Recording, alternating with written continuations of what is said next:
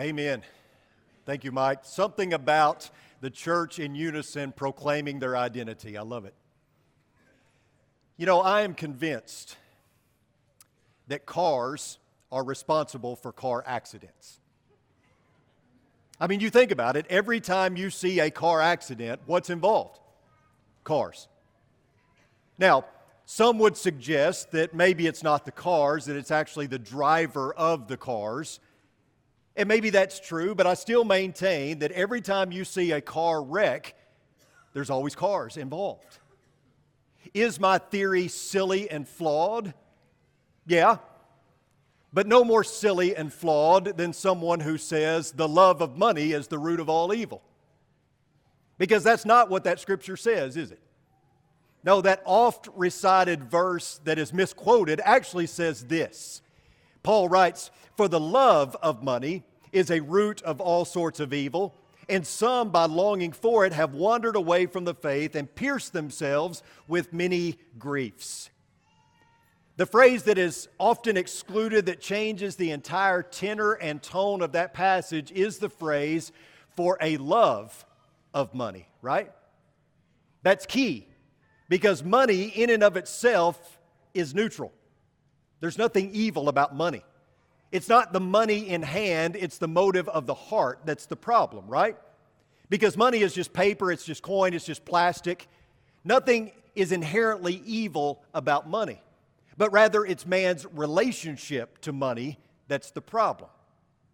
Notice that Paul also says, for the love of money is a root of all sorts of evil. He doesn't even say it's the root of every form of evil, he just says it's a root. Because there's a lot of roots of evil, and money is just one of them that plays into it, right? selfishness, injustice, pornography, prostitution, envy, jealousy, greed, blackmail, uh, all these things are related to a love of money. It's the root of all these different sins, right? I mean, you'd be hard pressed to find a sin that wasn't rooted in greed or a love of money. I mean, you just go back to the Ten Commandments, for instance. Think about the Ten Commandments and think about how all of them are related to that phrase, thou shalt not covet. Commandment one, you shall have no other gods before me. Well, I mean, we've already established that, that money is an easy God for people. Commandment two, you shall not make for yourself an idol. Well, this happens all the time, doesn't it? In our culture, people bow down to the almighty dollar frequently, constantly. Commandment three, you shall not take the name of your Lord God in vain. I've heard a lot of people let the expletives fly when they lose money, haven't you? Commandment four, remember the Sabbath day, keep it holy. You think about how many people can't even set aside one day for the Lord because they're too busy pursuing money and wealth. Commandment five, honor your father and your mother. You know, sadly, I have seen a lot of funerals where the kids are at odds with one another because their mother or their father died and they can't wait for the funeral service to be over so they can get to dividing up the estate. Commandment six, you shall not murder. How many crimes have been committed over greed and a love of money? Commandment seven, you shall not commit adultery. You know, despite what many people think, it's not always love that's the motivation behind an affair. Sometimes it's a love for money, a lust for money. Commandment 8, you shall not steal. Well, that one's self explanatory, isn't it? Robbery, fraud, those kind of things are related to a love for money.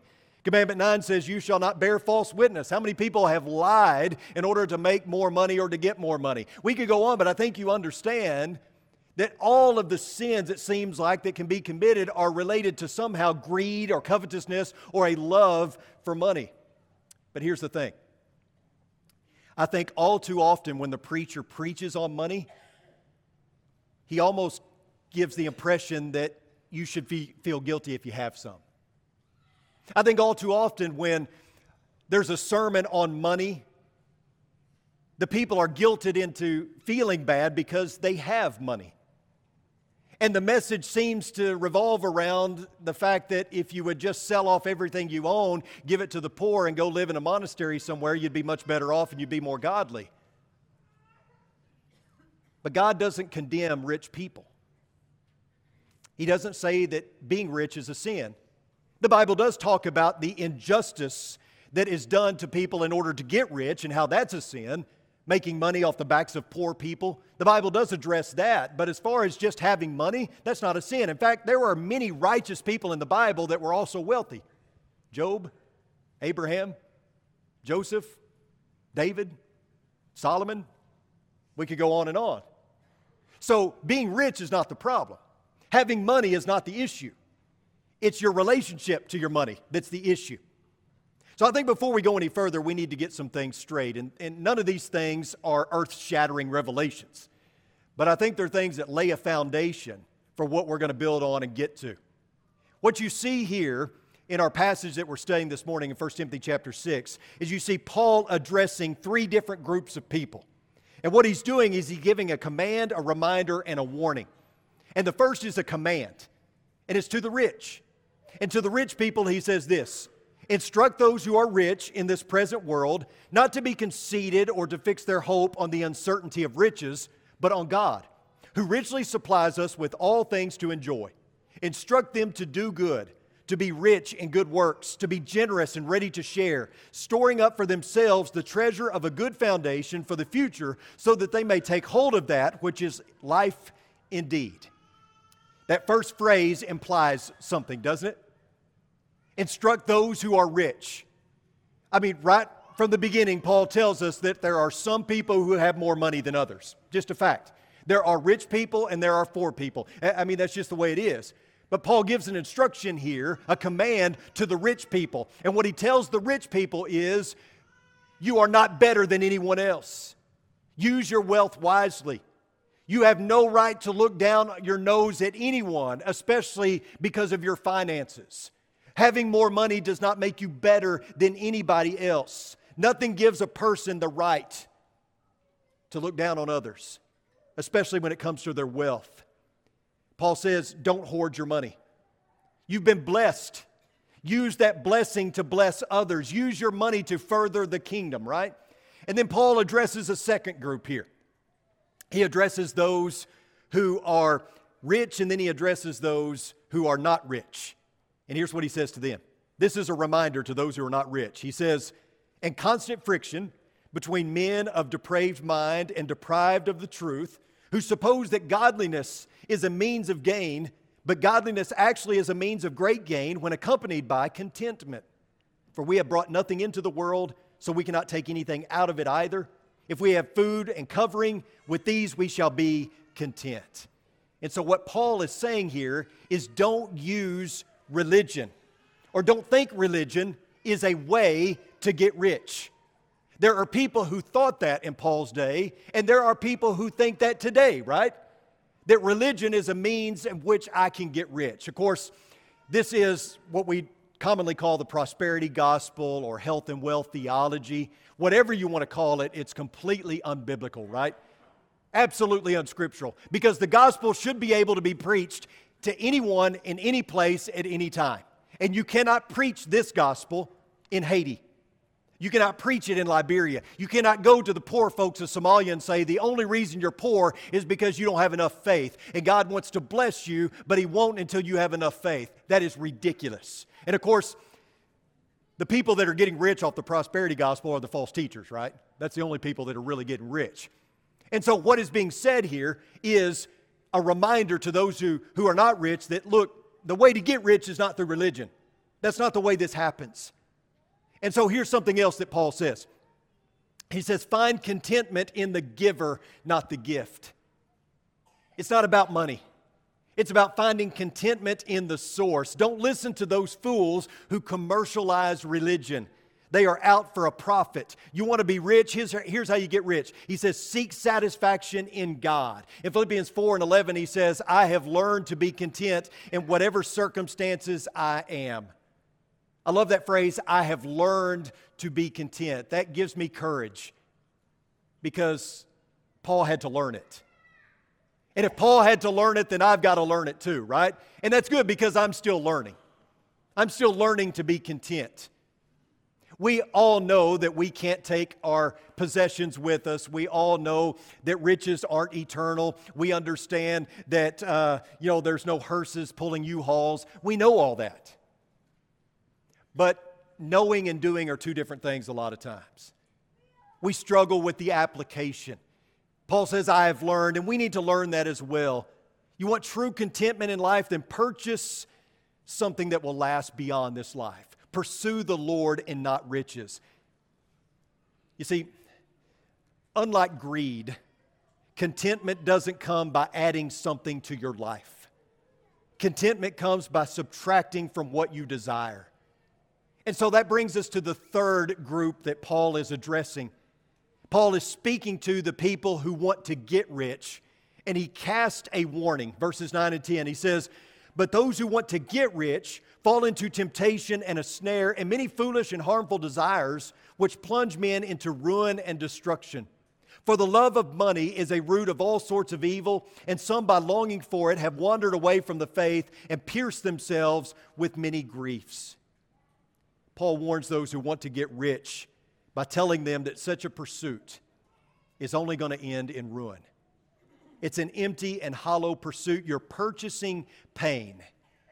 It's easy for us to become fulfilled with things that we believe we need, right?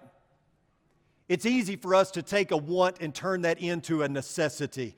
It's a good feeling when we get a little bit of money and we can afford some things that we've never been able to afford before. And soon we can't live without those things, right? We begin to trust in the things that cannot fulfill. Greed promises, but ultimately it doesn't deliver. It's hollow, it's empty.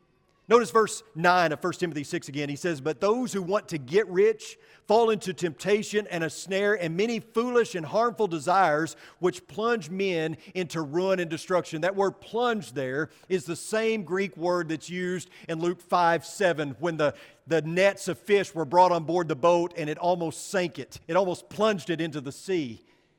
That's what greed does, that's what a lust for money does.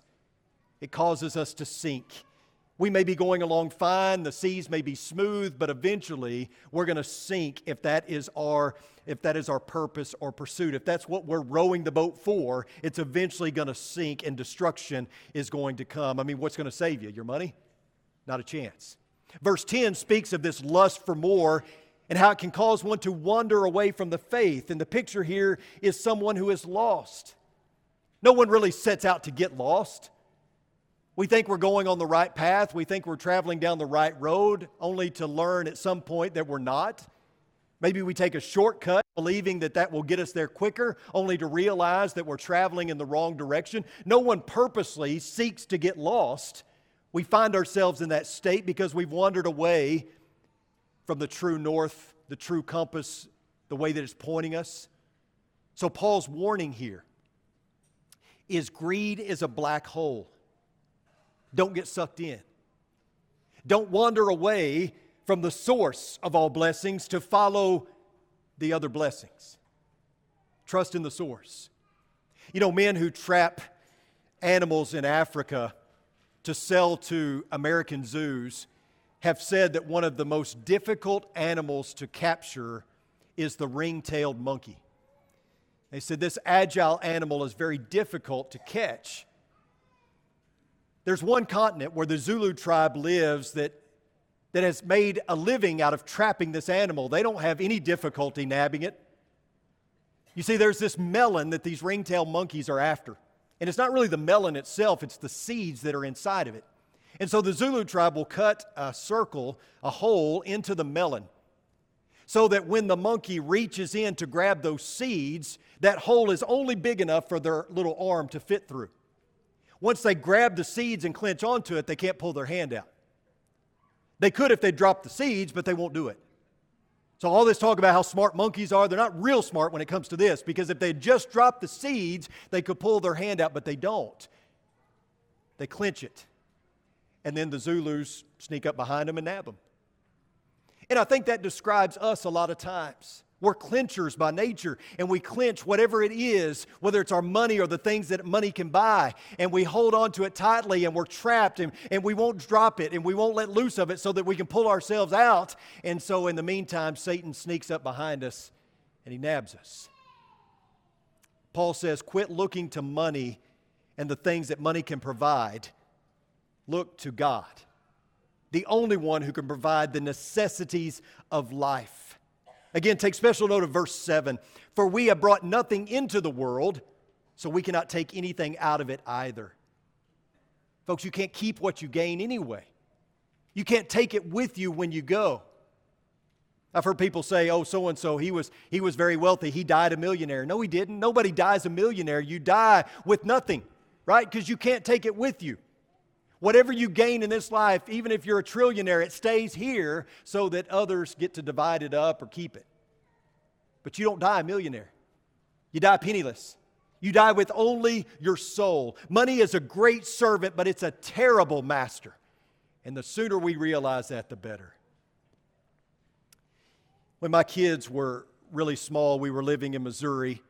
My wife was driving back and forth to the University of Arkansas, which meant that sometimes I had to play Mr. Mom, a role that I was not real good at, but one that I learned to appreciate. And one of my responsibilities was on Monday mornings, I would take my kids to the library for story time. And after story time, all the mothers and me would take the kids to lunch. Cassville's not a big town, but the big hot spot to eat was McDonald's. It had a big indoor play area. The kids loved it.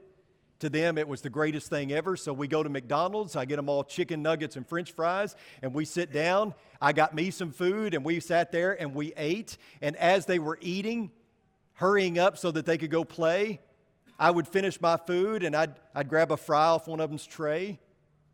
I'd grab a fry from the other one's tray. They weren't going to eat all their food, they never ate all their food.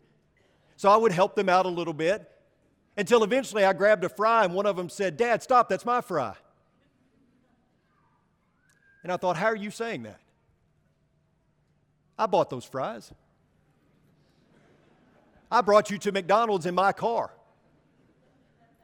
I bought this whole meal for you. You've heard of Lord of the Flies? I was Lord of the Fries, right? I bought these for you.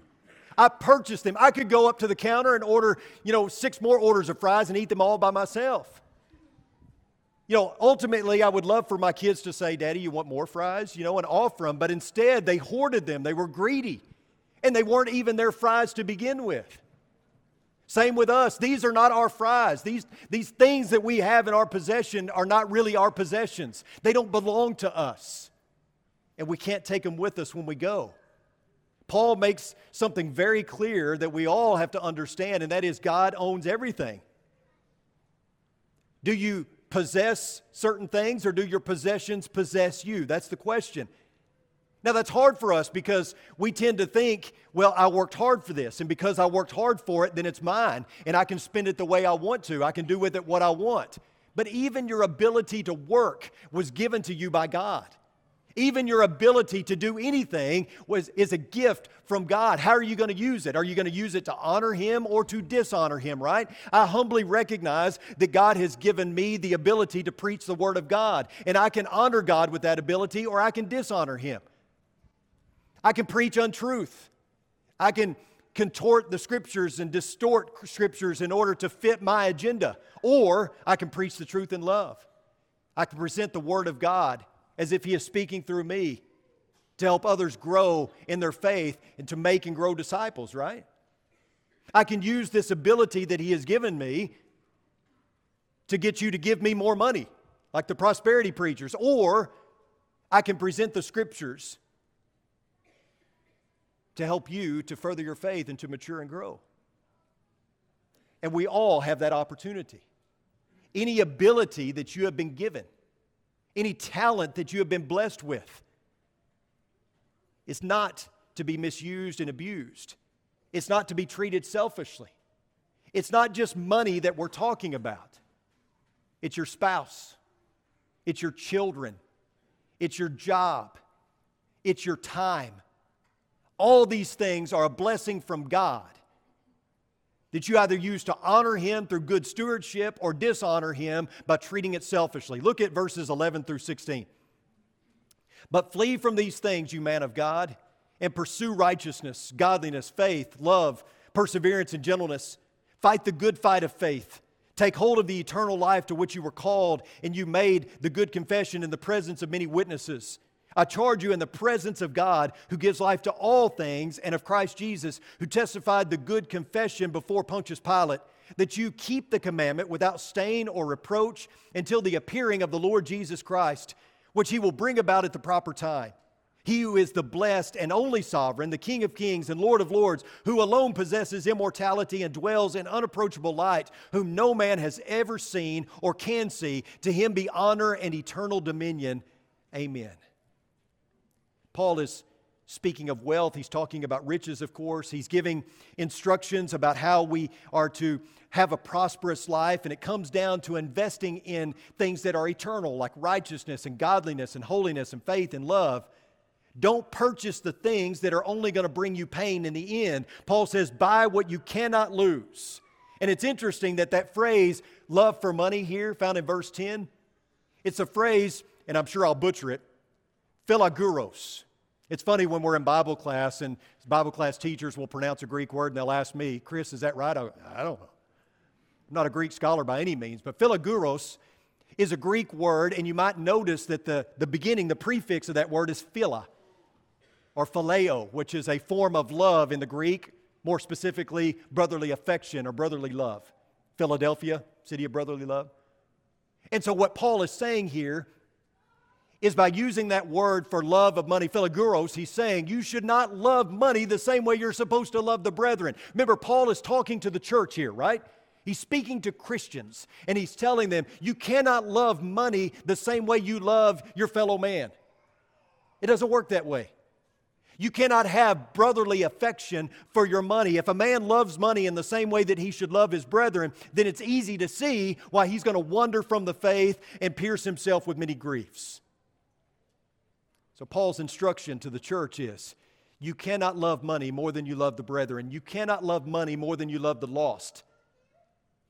We're going to be in heaven with the brethren, not money. So, get your priorities straight, right?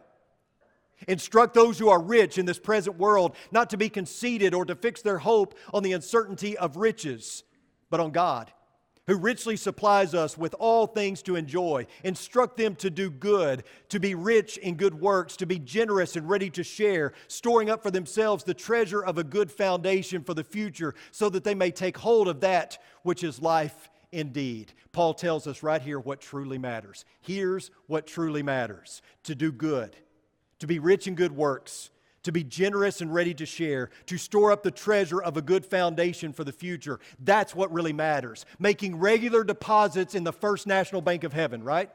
That's what matters. Storing up treasures that are eternal, not treasures that are temporary. And do you know why all of this matters? Any idea why all of this truly matters? Because all of these things are going to reap eternal dividends. You have something to show for these things. But earthly wealth, you have nothing to show for when you're gone. The only thing that should have true value to you in the end is your soul, because that's the only thing you're taking with you. So take care of it above all else, right? A love of money only purchases pain. That's the message that Paul is trying to get across. I was reading a story on the internet the other day. It was on the internet, so it has to be true, right? And it was about archaeologists unearthing some ruins in Pompeii. The ruins of Pompeii. Remember, that was the, that was the ancient city that was destroyed by that massive volcanic eruption. Was it Mount Vesuvius? I think it was. And so they're unearthing this archaeological digs. They're, they're finding people that were actually kind of frozen in time, if you will. And, and they found one person, it was a woman who was found running at the time she died. They found her lying in the earth, running. But as she's running, she's reaching back for something. And as they dig a little further, they find a bag of pearls. So she was running out of the city gates when the volcanic eruption hit. And what was slowing her down, more than likely, she may have died anyway, but what was slowing her down was this reaching back for a bag of pearls.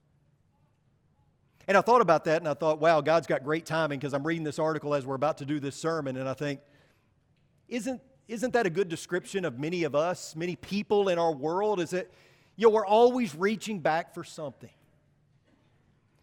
instead of just running full on toward heaven, it seems like something's always garnering our attention and causing us to reach back. And you know what?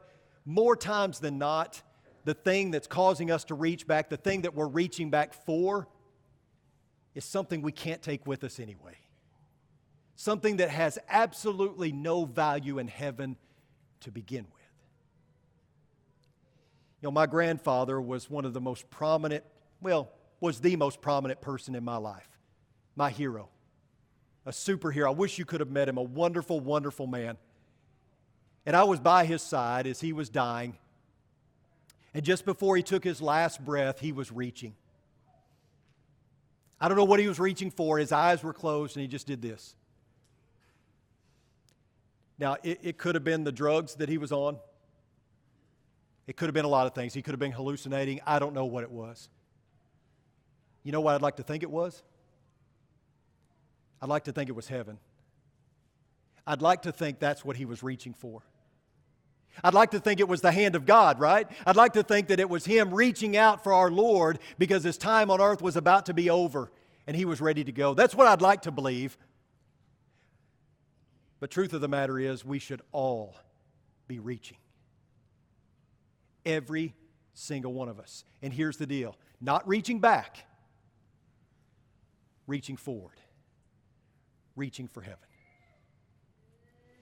Mike's going to lead us in a song if you haven't been reaching for heaven, if you've veered off course and you're lost, maybe you've never gotten on course and maybe you're ready to, to walk the life of a disciple, and we want to help you with that. If something is causing you to reach back, let us pray for you. If you have a need this morning that we can help you with, don't leave here without being right with God. Come as we stand and as we sing.